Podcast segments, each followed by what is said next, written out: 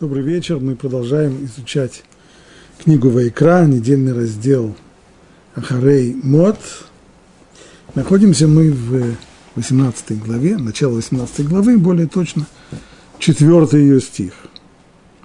В русском переводе этот стих звучит так. «Мои уставы исполняйте и мои законы соблюдайте, чтобы идти по ним. Я, Бог ваш, соблюдайте же мои законы и мои уставы, снова повторение той же самой пары, мои законы и мои уставы, исполняя которые человек будет жив ими, я Бог. Уставы и законы. Чем отличаются уставы и законы, и вообще, почему, что такое уставы, что такое законы. Понятно, что все это просто сложности русского языка, точнее, сложности перевода, с оригинала, в оригинале есть хуким у мишпатим. Стало быть, то, что сказано здесь, в начале стиха, мои хуким у мишпатим, мои э, законы, законы, уставы, уставы, законы, все совершенно условно.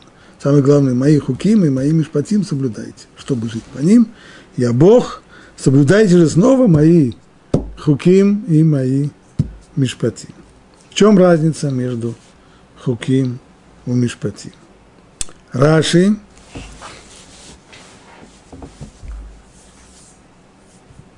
говорит так. Что касается мишпатим, мишпатим – это законы такие, которые, если бы – даже они, это изложенные в Торе законы, но они таковы, что если бы они не были даны, то человеку все-таки следовало бы их установить, руководствуясь э, здравым смыслом. Законы эти даны, они озвучены в Торе, они обязывают еврея, который соблюдает Тору. Но если бы они и не были даны, то следовало бы их, повинуясь здравому смыслу, разуму их установить как правила поведения, ну и, конечно, соблюдать. Хуким, наоборот, это законы, о которых нельзя так сказать. То есть, если бы они не были даны в Торе, то здравый смысл не увидел бы никакой необходимости в том, чтобы их устанавливать. Более того, некоторые оказались бы просто совершенно и неприемлемы с точки зрения – рационального мышления человека. Это очень принятая э, форма объяснения, существующая, известная и в Мидрашим, и в Талмуде, и Раши это достаточно часто приводит. Но вот Рамбан объясняет иначе, что разница между Хуким и Мишпатим совершенно иная. Пишет Рамбан так. Согласно простому смыслу, если мы берем, что называется, пшат, простой смысл текста, то мишпатим, мишпатай, мои законы, это подразумевает установление, изложенное в недельном разделе Торы Мишпатим. Дело не о том, что здесь есть, что это понятно человеческому разуму, одобряемо э, здравым смыслом. Дело не в этом. Это просто те самые законы, которые изложены. Они поэтому и называются Мишпатим. Там Тора в начале недельного раздела Мишпатим начинает изложение гражданского права, по которому должны жить евреи в государстве Торы, по которому евреи должны улаживать отношения между собой. И начинает там Тора изложение этих законов словом, называя их, эти законы, словом Мишпатим. Стало быть, Мишпатим – это законы, которые изложены там, как сказано, законы мои здесь у нас, почему говорится, и соблюдайте же мои законы, исполняя которые человек будет жив ими, то есть соблюдение законов должно давать жизнь. Имеется в виду, если ведь эти законы для чего даны? Для чего существует все это гражданское право? Для того, чтобы обеспечить мирную жизнь человека в обществе и в государстве, в котором он, в стране, в которой он живет. Чтобы люди не приносили друг другу вреда, и уж, конечно, не убивали друг друга. То есть эти самые законы, которые регулируют отношения между людьми, безусловно, они обеспечивают человеку жизнь, прежде всего возможность сохранения его жизни, не пасть жертвой нападений э, и, и тому подобных вещей. И, безусловно, э, определяют рамки нормальной, устойчивой человеческой жизни, рамки, в которых можно улаживать конфликты между людьми, и это дает возможность нормального существования. И также у пророка Ихискеля говорится, продолжает Рамбан, «И дал я вам заповеди мои и законы мои, и объявил вам, чтобы человек исполнял их и жил ими». Бехайбаем. Это пшат, апашут, простое значение.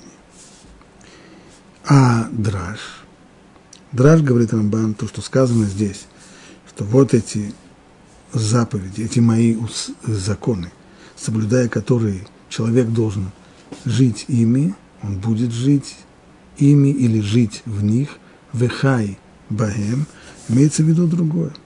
А наши наставники толкуют, что, что заповеди, исполняя которые человек живет ими, пусть живет и не умирает. Вехай баем, велоши баем. Что это означает? Так написано для того, чтобы нас научить. В случае опасности для жизни отодвигаются запреты субботы и все другие законы.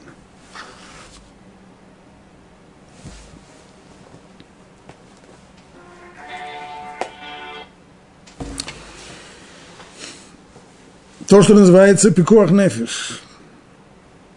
Если бы этого стиха не было, то мы поняли бы так, что в случае, когда исполнение заповеди может привести к опасности для жизни человека, ну, что же делать?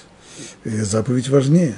Тора поэтому здесь говорит, вот заповеди, которые нужно соблюдать и жить ими, жить ими, а не умирать через них. То есть соблюдение заповеди не должно привести к потере жизни. В этом здесь основное положение. Понятно, что в Аллахе это очень-очень обширная тема. Прежде всего, как сам Рамбан упомянул, это касается субботы.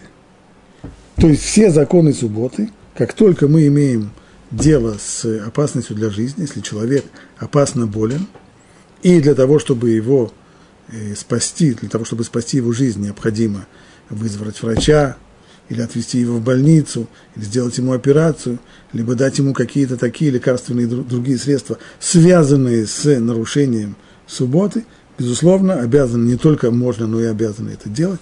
Более того, подобные вещи необходимо знать, чтобы не приходилось вообще даже спрашивать э, ученых людей, раввинов об этом. Как э, говорит, говорит Талмуд, что человек, который спрашивает по поводу вопросов, связанных с пикох нефиш шаббат, то есть вопросы, связанные с опасностью для жизни, с одной стороны, и законами субботы, то есть можно ли сделать в такой-то ситуации то-то и то-то, человек, который задает эти вопросы, арею шофер дамим, такой человек проливает кровь. Почему? Потому что пока он э, найдет равина, пока он задаст ему вопрос, пока он объяснит ситуацию, пока то, пока что, не исключено, что в случае э, целого ряда болезней, например, как острых сердечных приступов, что это может закончиться летальным исходом. Продолжает дальше Талмуд, Иерусалимский Талмуд, «Ванишаль гарейза мигуне», а тот раввин, которого спрашивают, он достоин порицания. Спрашивается задача, а при чем здесь раввин? Если человек, если человек должен был действовать на основе понимания того, что сафек пикуах нефеш, духе шаббат, то есть там, где есть у нас даже сомнения, не точно очевидно ясно, что здесь есть опасность для жизни – а есть опасения, не возникли здесь, не возникла ли здесь опасность для жизни. И, быть может, при, при помощи средств, связанных с нарушением субботы, можно эту опасность нейтрализовать. В этой ситуации человек обязан действовать. И если вместо того, чтобы действовать, он начинает выяснять и задавать вопросы, и контрвопросы еще, то он просто может быть э, причиной смерти больного. Но причем здесь раввин, которого спрашивает? Ведь не он же спрашивает. Почему тогда Иерусалимский Талмуд называет этого раввина достойным порицания? Ответ комментаторов прост. Если Равин не позаботился о том, чтобы люди, которые живут вокруг него, знали эти законы до того, как у них случаются подобные ситуации на практике, то он виноват в этом. Он должен был прежде всего позаботиться о том, чтобы люди знали эти субботы, Диней пикуах нефиш бешаббат, законы, касающиеся заботе о жизни в субботу, чтобы у людей не возникала необходимость прийти к равину и спросить. Они должны знать, в каких ситуациях можно нарушать субботу, в каких нельзя, чтобы вещи были им понятны, и самое главное, чтобы им понятна была Аллаха, что сафек пикох нефиш духа шаббат, то есть даже там, где у нас есть только сомнения, нет ли здесь опасности для жизни, то даже в сомнительной ситуации мы должны нарушить. Не, не, не можно нарушить субботу, а мы должны нарушить субботу для того, чтобы спасти жизнь. Эм. Рамбам приводит э, практическое применение этого стиха в отношении не болезней, а в отношении другом, когда есть давление, когда еврея заставляют, хотят заставить нарушить законы Торы.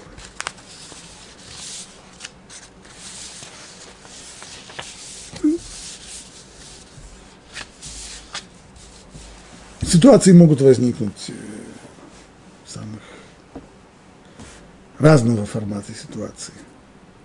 Это может быть человек, который попал в армию, и э, командир дает ему приказ что сделать в субботу, что является нарушением субботы.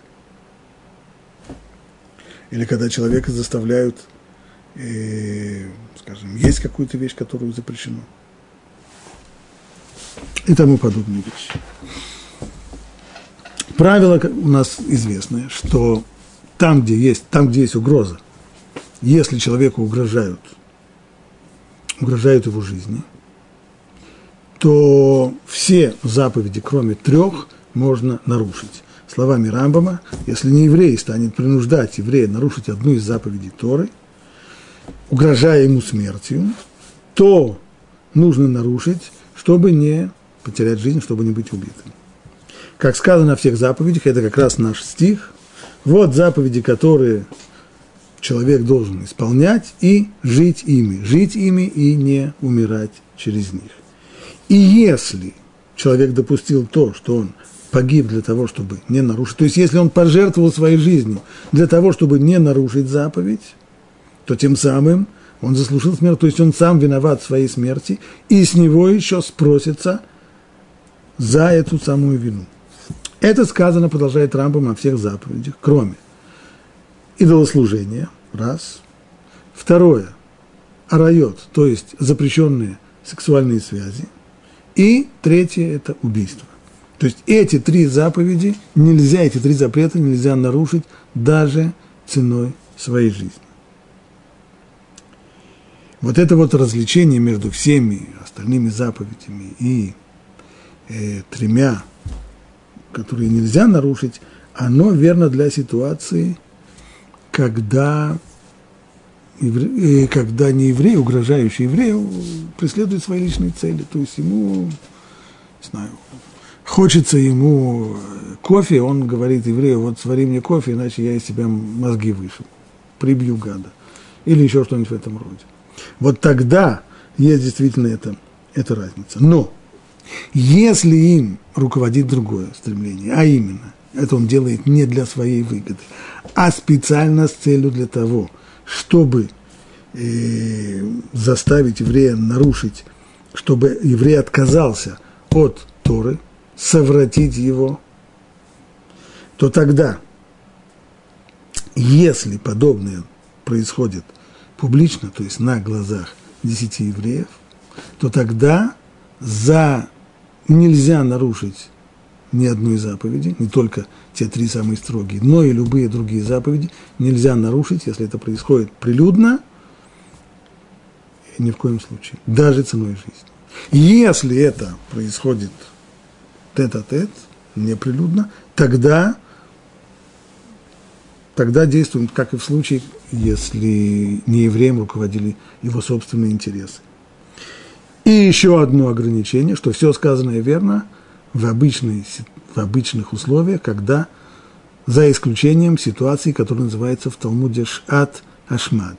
Шат Ашмад – это именно когда такое время, когда, скажем, эм, самый простой пример – это то, что было во времена до восстания Маковеев, когда власти пытались силой заставить весь еврейский народ отказаться от Торы, отказаться от ее заповедей, или как это было в определенных странах в средние века, когда на евреев оказывалось давление на то, чтобы они, чтобы они крестились, либо, как в Йемене, когда были попытки э, насильной исламизации, то в таком случае нельзя ни в коем случае никогда не только что заповедь нарушить, но даже, как говорят наши мудрецы, Рам это приводит, от арката до мисаны, то есть вплоть до э, шнурка на ботинке. Имеется в виду, что если, мы как раз об этом говорили на предыдущем уроке, если у неевреев есть определенный, они завязывают шнурки на ботинках определенным образом, а евреи начнут, будут завязывать другим образом, предположим, в этом есть какая-то принципиальная разница, то даже если заставляют, говорят человеку, вот либо ты будешь завязывать шнурки, как мы, у вас там, у вас принято на, на, на бань, э, у вас принято крест-накрест, а вот ты вот, э, или наоборот, вот заставим тебя завязывать шнурки крест-накрест. То даже если угрожают в данном случае смертью, то бешат ашмат, то есть в то время, когда есть э, давление и пытаются заставить еврейский народ отойти от законов Торы, то здесь нельзя, нельзя дать послабление ни в чем, ни в чем нельзя подчиниться, ни в чем нельзя уступить, вплоть до самопожертвования за шнурок от ботинка. Но, возвращаемся, когда ситуация мирная, и все у нас в порядке, нет подобного рода давления, тогда, если кто-то угрожает и требует нарушить заповедь, угрожая при этом жизни человека, если это делается в если, если не еврей это делает в своих собственных э, интересах, то тогда, как мы сказали, можно нарушить, чтобы сохранить свою жизнь. Вопрос вот какой.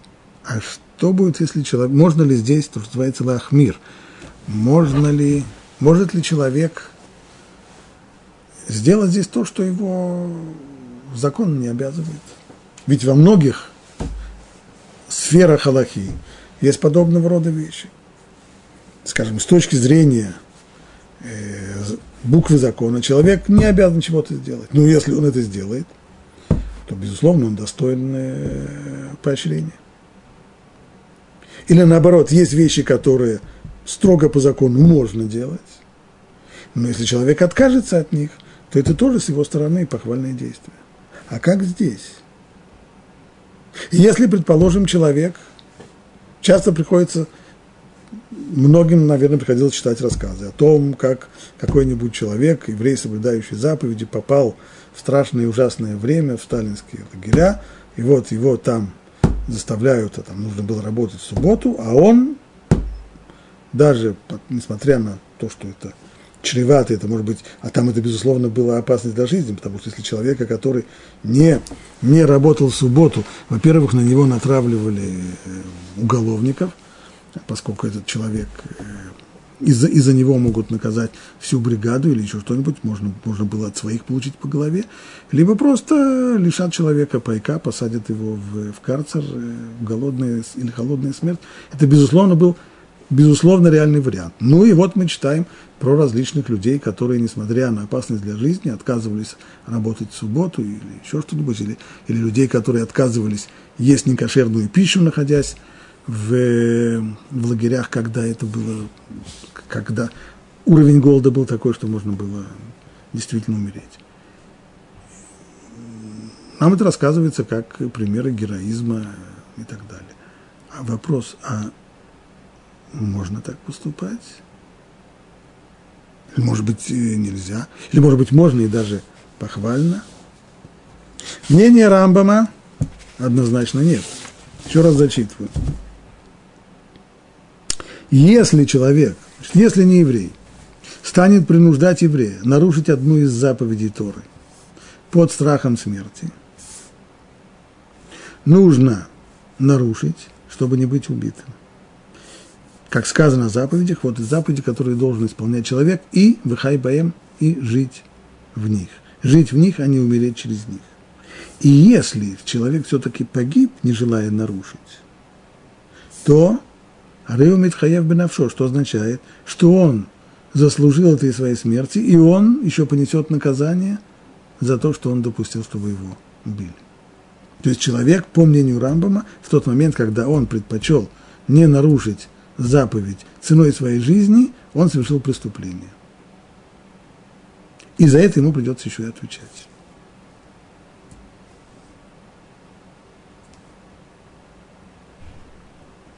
Еще раз он повторяет это в четвертой лаке. Это мнение Рамбама. И, но оно не единственное. Мнение Тосфот, комментарий Тосфот, что человек имеет право, даже в той ситуации, когда Аллаха не требует от него самопожертвования, человек имеет право, исходя из различных соображений, он имеет право пожертвовать своей жизнью даже в той ситуации, в которой Аллаха от него этого не требует.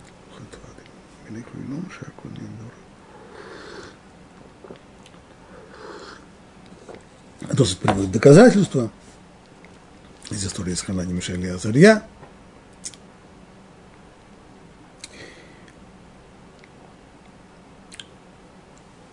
На конкретный вопрос о больном, которому нужно сделать какое-то лечение в субботу, а он отказывается его принимать, потому что он не хочет нарушать субботу. Об этом писал в своей респонсе еще Радбаз, Раби Давид бен Зимра, респонса, который был написан около 500 лет тому назад. И он там пишет следующую вещь. Ну, если мы ориентируемся на мнение Рамбама, имеет ли право человек отказаться от лечения в субботу для того, чтобы не нарушить субботу, когда ему грозит – есть, есть реальная опасность для жизни. Мнение Рамбама даже нечего спрашивать, очевидно, ни в коем случае нельзя этого делать. Если человек так делает, он преступник. Но ведь есть еще мнение Тосфот. А с точки зрения Тосфот, казалось бы, они разрешают человеку пожертвовать своей жизнью в тот момент, когда Аллаха этого не требует. Говорит Радбаз, что сюда это не относится. Даже по мнению Тосфот в такой ситуации, безусловно, нельзя поступать таким образом. Почему? Прежде всего, Тосфот говорит вот какой ситуации. Когда, предположим, когда не еврей хочет заставить еврея нарушить заповедь, заповедь, которая не требует, которую можно нарушить по закону для того, чтобы сохранить свою жизнь, как мы сказали, прежде всего, ну, когда это делается для того, что когда не еврей это делает для того, чтобы э, в своих интересах. Вот э, хочет он, чтобы ему сделали что-то в субботу, э, и когда еврей отказывается, начинает ему угрожать его жизни. Мозги вышибу, пристрелю, вот сделай мне кофе или еще что-нибудь, а то я тебя.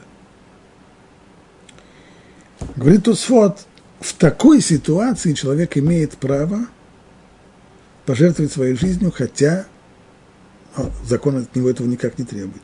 Потому что в этом есть кидуш Ашем, в этом есть прославление имени Бога. Ибо другие люди увидят, насколько суббота важна, насколько суббота велика, что человек готов был пожертвовать своей жизнью только для того, чтобы не нарушить субботу. Это даст многим людям, которые не настолько сильны в своей вере, не настолько сильны в законе, не настолько сильны в служении Бога, это даст им серьезный толчок. Здесь будет освящение, прославление имени Бога. Но когда человек лежит у себя дома, и врач пришел к нему и прописал ему какую-то процедуру, или нужно вызвать врача, от того, что он не вызовет врача к себе в субботу – никакого освящения имени Бога не произойдет. Никто не знает, что он, находясь в своей кровати или на больничной койке, отказывается принять лечение или отказывается вызвать врача себе в субботу. Никакого абсолютно, никакой кидуш Ашем, никакого освящения имени Бога здесь не произойдет. Это Раз. Во-вторых,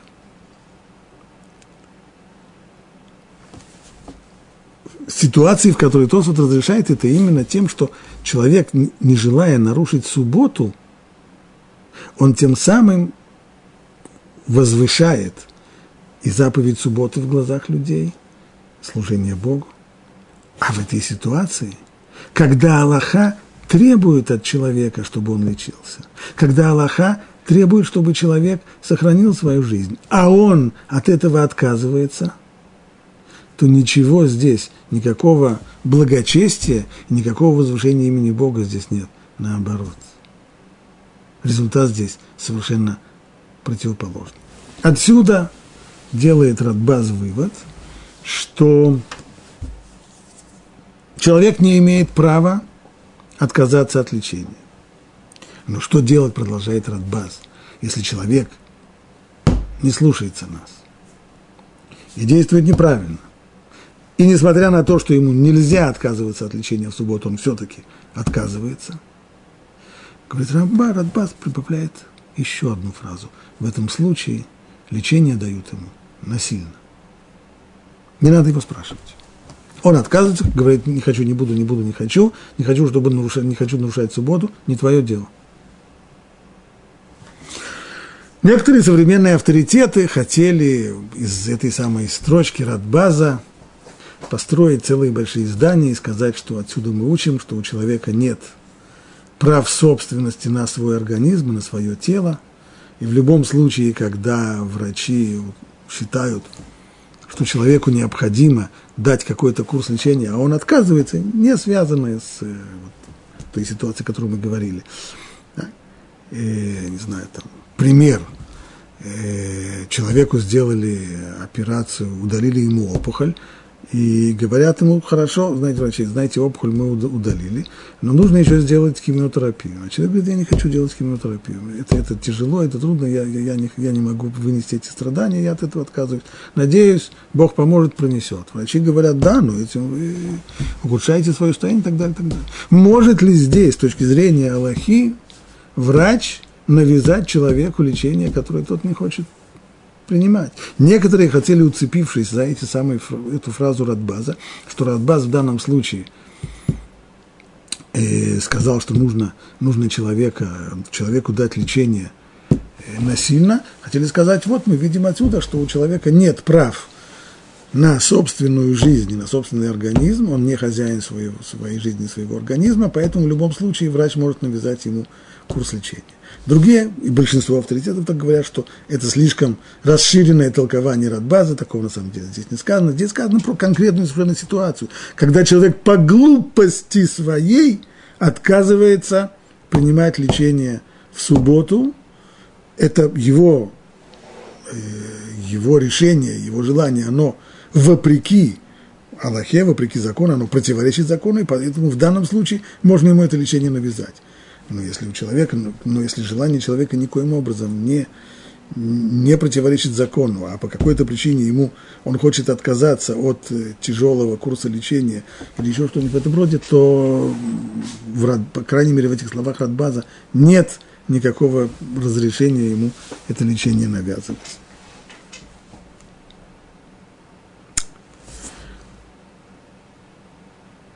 Я хотел бы сейчас вернуться к э, Рамбану,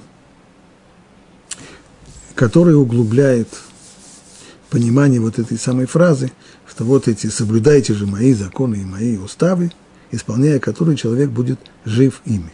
Мы сказали уже, было простое значение, что имеется в виду законы гражданского права, которые регулируют жизнь в обществе и в стране так, чтобы люди не убивали друг друга. Второе – драж – аллахическое значение этого стиха – это вопрос о пикуах нефиш, то есть жизнь, соблюдение заповедей не должно ни в коем случае привести к опасности для жизни человека. А вот теперь третье значение. Ведь есть же здесь еще и значение «вот». Так это слышится из простого смысла слов. Вот это заповеди, которые вы должны соблюдать, и в награду за исполнение заповеди будет вам жизнь. Соблюдайте же мои законы и мои уставы, исполняя которые человек будет жив ими. То есть благодаря им человек будет жить. То есть получается, что жизнь – это награда за исполнение заповеди. Да, хотя жизнь бывает э, разная, и само слово «жизнь», оно неоднозначное. И вот что пишет Рамбан на эту тему. Знай, что человек живет заповедями, но в соответствии с тем, как он относится к их исполнению. Совершенно верно. Награда за исполнение заповедей – жизнь. Только какая жизнь? А вот это устанавливает сам человек. Чем он это устанавливает? Своим отношением к исполнению заповедей. Что это значит? Тот, кто исполняет заповеди ло лишма. То есть, когда человек исполняет заповеди не ради нее самой, а когда эта заповедь для него средство для достижения какой-то другой цели. Например, э, такой человек прослышал, что в каком-то месте существует колель, в котором платят э, стипендию тем, кто сидит и учится. Учиться ему не хочется, он бы лучше занимался чем-то другим, но как-то за, за, за, за все другие вещи, которые, которые он хотел бы заниматься, как-то так деньги не платят, зарплату просто так не дают, безработица, трудно устроиться, а тут вот как раз есть место, которое, в котором дают стипендию. Деньги маленькие, но зато хоть какие-то. И человек идет, то есть в данном случае для него заповедь изучения Торы – средство для получения стипендии. Это называется ло лишма – в этом случае человек будет жив ими. Что это значит? Жив ими в этом мире, долгие дни, в богатстве, достатке и уважении. Как сказано, Орех ямим бемина, бисмола, ошер выховод. Речь идет здесь о Торе, у которой в правой ее руке долголетие, долгие, долгая жизнь, дол, точнее, долгота дней, долгие дни, а в левой руке богатство и почет – Правая рука, основная, главная. Левая, вспомогательная, второстепенная. Так. Левой рукой мы помогаем тому, что делаем правой. Так вот, если все у человека правильно, тогда награда за заповеди – это орех ямим, длинные дни. Еще выясним, что такое длинные дни. А если нет? А если все идет по левой стороне, то есть так, как не следовало быть, когда для человека – Тора с ее заповедями не цель, а средство, тогда Ошер Ваковод, пожалуйста, тогда обещано и богатство, благосостояние, и почет, и уважение, все это можно получить, но не больше того. И так говорят мудрецы. Тому, кто по правую руку, то есть тот, кто идет правильным путем и исполняет заповеди ради них самих, тем даруются долгие дни, а уж тем более и богатство, и почет, а тому, кто по левую руку, то есть тот, кто изучает Тору не ради нее, а ради достижения каких-то целей ему даруется богатство и почет, но не длинные дни. А что такое длинные дни? А вот те, которые служат, следующая ступень, Богу из страха, чтобы избавиться от кар. То есть человек услышал, что если он будет нарушать заповеди, то его ждут наказания, кары. В том числе, если он не будет учить Тору, то есть то, что называется битуль Тора, то есть когда человек э, э, отлынивает от изучения Торы, это тоже наказуемо. И из страха перед наказанием человек соблюдает, не нарушает запреты, исполняет заповеди, то в этом случае может он получить то, что называется, то, что здесь называется э, Урахьямим, длинные дни. Это говорит Рамбан. Такие люди удостаиваются желаемого, и их души обретают благо. Это значит, что такой человек получает долю в грядущем мире. Длинные дни, что такое длинные дни? Дни-то вроде бы, они, те же самые, день в нем есть 24 часа. Имеется в виду длинная, нескончаемая жизнь, которая характеризуется то, что называется грядущий мир. Продолжает Рамбан дальше. Третья ступень.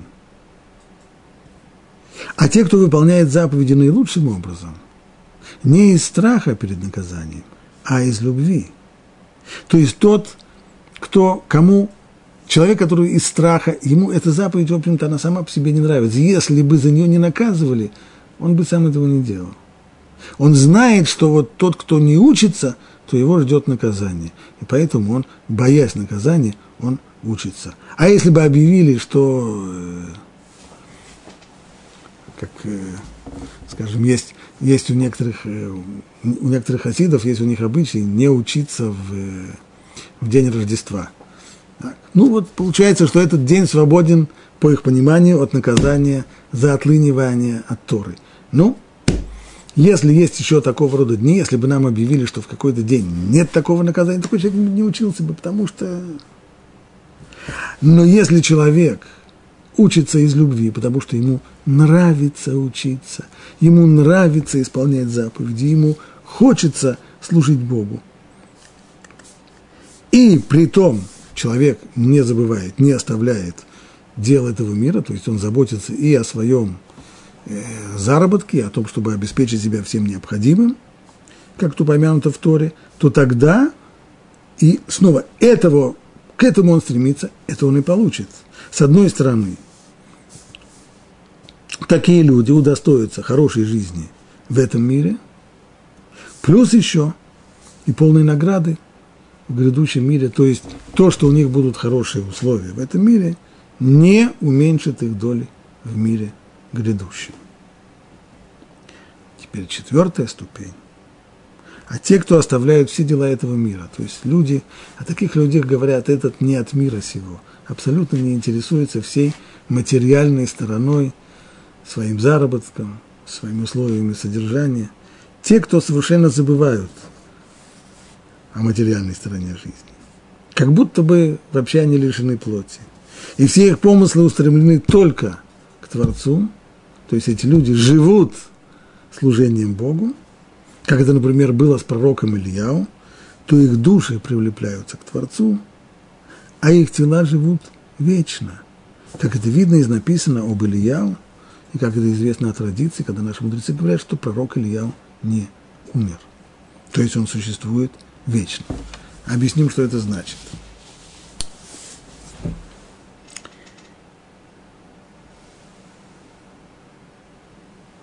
То же самое сказано о Ханохе и других праведников, которые удостоились жизни грядущего мира. Грядущий мир в понимании Рамбана, его понимание, нужно сказать, серьезно отличается от того, как понимает этот термин Рамбам.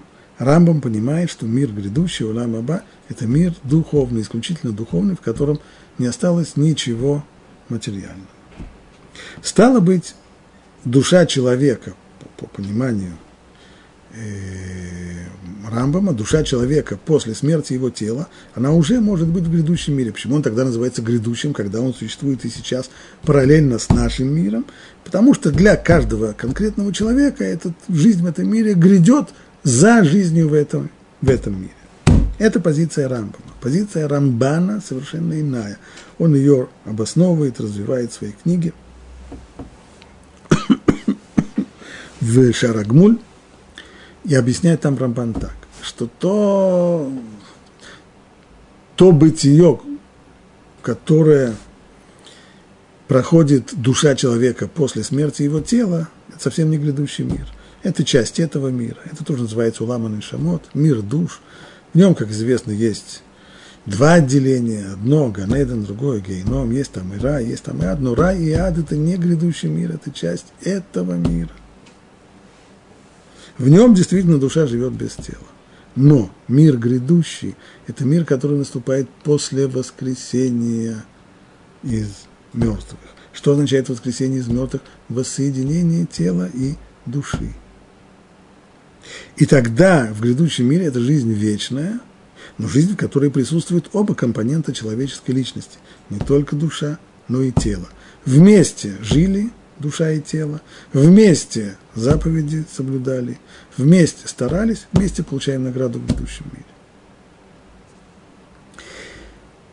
Для практически всех людей этот вот порядок, этот процесс неизбежен. То есть не может человек избежать смерти. Для того, чтобы попасть в грядущий мир, сначала его тело и душа должны разъединиться. Тело уйдет на переплав, разлагается, душа находится в мире душ до того времени, когда звук шофара возвестит о воскресении из мертвых. Тогда произойдет воссоединение тела, исправленного тела и души, которая до сих пор пребывала в мире душ, и это уже грядущий мир. Но есть отдельные люди, о которых Рамбан говорил здесь, это последняя четвертая ступень.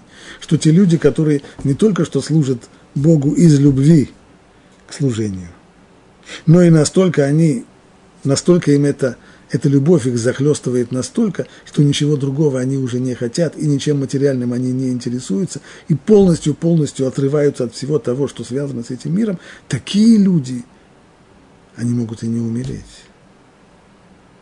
Потому что им удается свое материальное тело преобразить, не пользуясь услугами разложения в могиле и так далее. И об отдельных людях действительно так сказано. Это пророк Ильяу, который не умер, это Ханов и другие. Осталось немного времени. Лучше не будем начинать следующую тему, связанную с этой недельной главой, а вспомним, что сегодня у нас Туби Шват, 15 число месяца Шват, Роша Шанала Иланот, Новый год для деревьев. Скажем несколько слов на эту тему. Что значит Новый год для деревьев? Есть несколько дат, которые определяются как Новый год. Есть первый Тишрей, это Новый год по отношению к швид к седьмому году, например, а также этот день, в который судится каждый человек, определяется его судьба на следующий год. Есть Тубишват, это, день, это Новый год для деревьев, есть первая Нисана, это Новый год для э, Массер скотины или для что первый Нисан для праздников и для, и для царей. Первый Илуль – это для мастер скотины, говорился. Что это означает Новый год для деревьев? От плодов деревьев нужно отделять трумоту масрот, масрот – десятину. Отделять нужно шана бы шана, то есть из года в год, что означает, что от одних плодов нельзя отделять десятину на... От плодов одного года нельзя отделять десятину на плоды другого года. Более того, есть еще различие очень важное, а именно, есть цикл семилетний, седьмой год, швеит, шмита, в которой нет сельскохозяйственных, нет земледельческих работ, точнее. После него первый, второй, четвертый и пятый годы отделяется первая десятина и вторая десятина. Первая десятина по закону Торы должна быть дана левитам, а Вторая десятина, ее человек привозит в Иерусалим для того, чтобы э, питаться ей там во время праздников. А вот третий и шестой год отделяется Маасер Ани, десятина для бедняков. Поэтому нам важно знать, какие плоды относятся к этому году, а какие следующим. И вот здесь вот под разделом служит Тубишват, день, в который мы понимаем, что начинается усиленное после того, как большая часть дождей – в Израиль уже прошла, и начинается усиленное движение соков по стволу, по стволам деревьев, начинается набухание почек и так далее. Поэтому правило здесь такое. Те плоды, которые завязались, а зависть здесь имеется не, не, не, не почки, а здесь имеется в виду зависть, то есть появление самого плода маленького. Вот те самые плоды, которые э, появились до Туби Шват, до 15 числа месяца Шват, они относятся к этому году. А те, которые завязались после Туби Шват, они уже относятся к следующему году. Стало быть, вот таким образом определяется, что относится к году, в особенности, если мы находимся на границе между пятым и шестым годом, что относится к Маасер Ани, что относится к Маасер Шини, это логическое значение этого, этого дня. Если копнуть чуть-чуть э, глубже в духовное, его значение,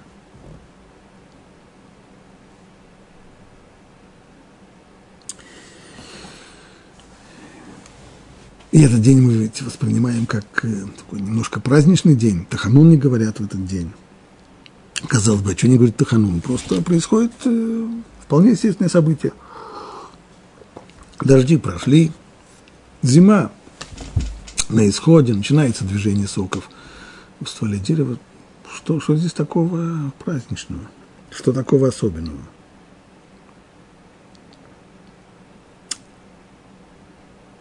А в книге Шеми Шмуэль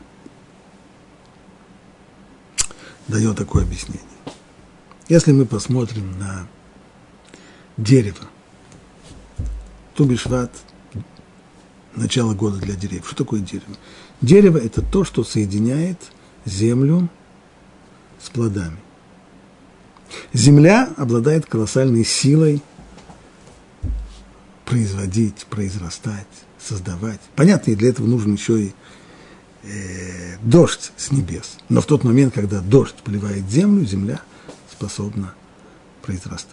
Но для того, чтобы выросли фрукты, для того, чтобы выросли плоды деревьев, должен быть, должно быть еще дерево.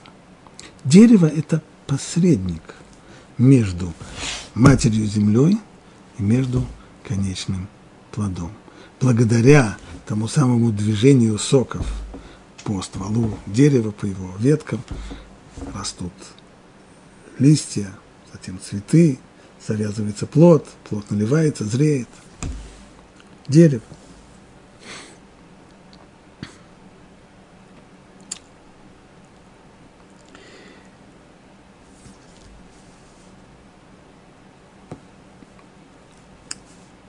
В, в самом, сам плод, он способен дать нам пищу, мы едим пищу, и есть в этом и, и вкус, и, и аромат, и много-много всякого другого. Но помимо всего прочего, плоды, которые мы едим, дают нам, благодаря тому, что мы едим, мы живем. Если бы не ели, то не жили бы. Что дает возможность человеку жить? Жизнь – это сосуществование души и тела. То, что дает возможность человеку жить, это не сам плод, а это та сила духовная, которая заключена в каждом таком, в, в каждом виде пищи, в том числе и в плодах, благодаря которой человек и жив. А плод является носителем. Это то, что касается плодов деревьев. Известно, что в Писании сказано, что Адам – эц асады. Человек подобен полевому дереву. Чем он подобен? Подобно тому, как дерево соединяет землю с плодами, и благодаря дереву растут плоды, так же и человек, он тоже соединяет. Человек соединяет, как говорят, небо и землю. То есть он соединяет материальный мир с миром духовным. Ибо человек, все создания в мире, они либо материальные, либо духовные.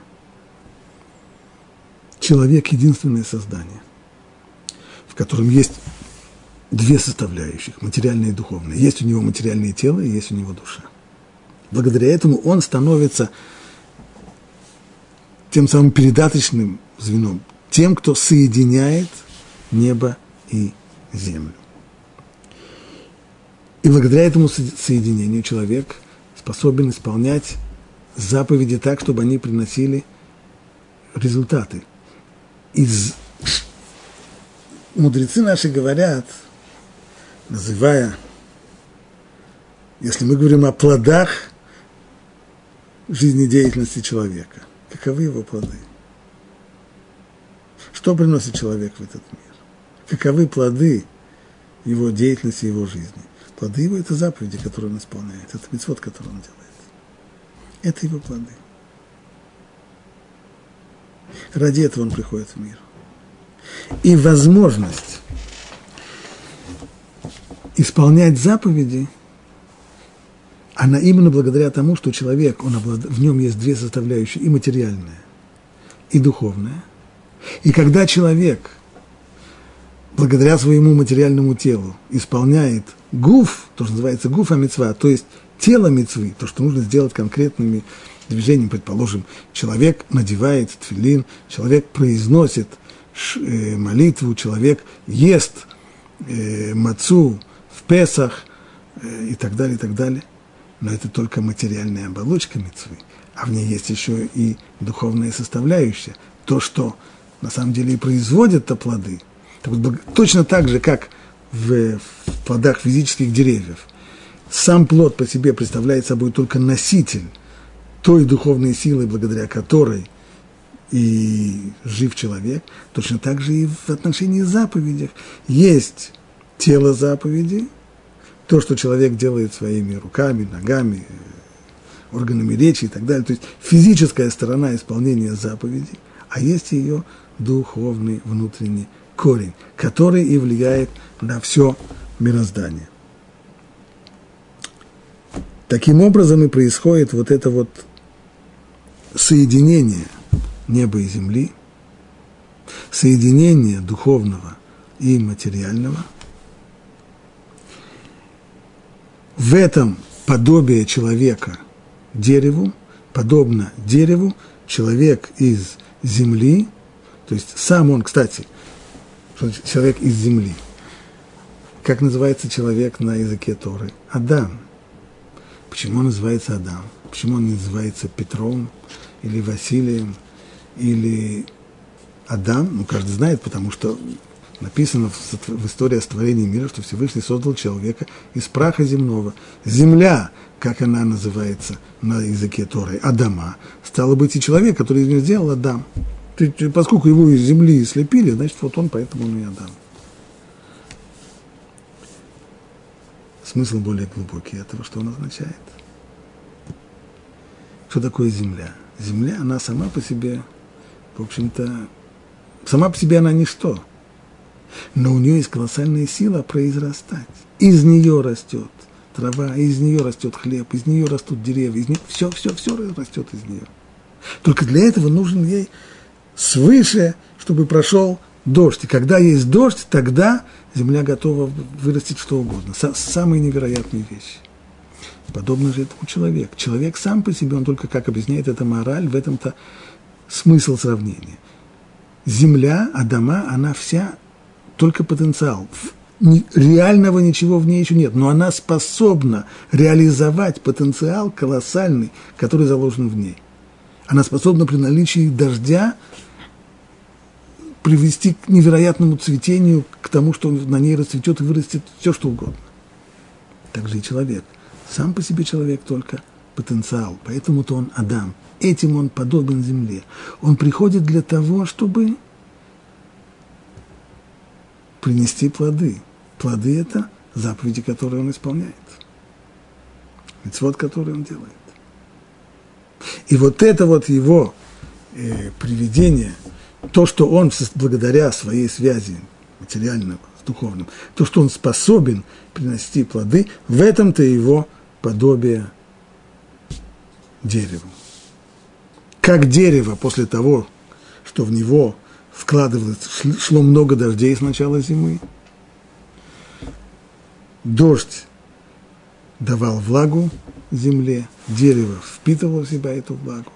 И вот по прошествии определенного времени начинается уже приготовление плодов.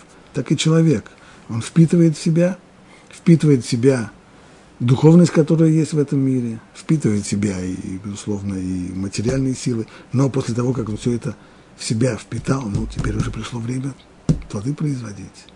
Самое-самое время. Это то, что напоминает нам день Тубишват, Роша Шанал и Ланот, Новый год для деревьев.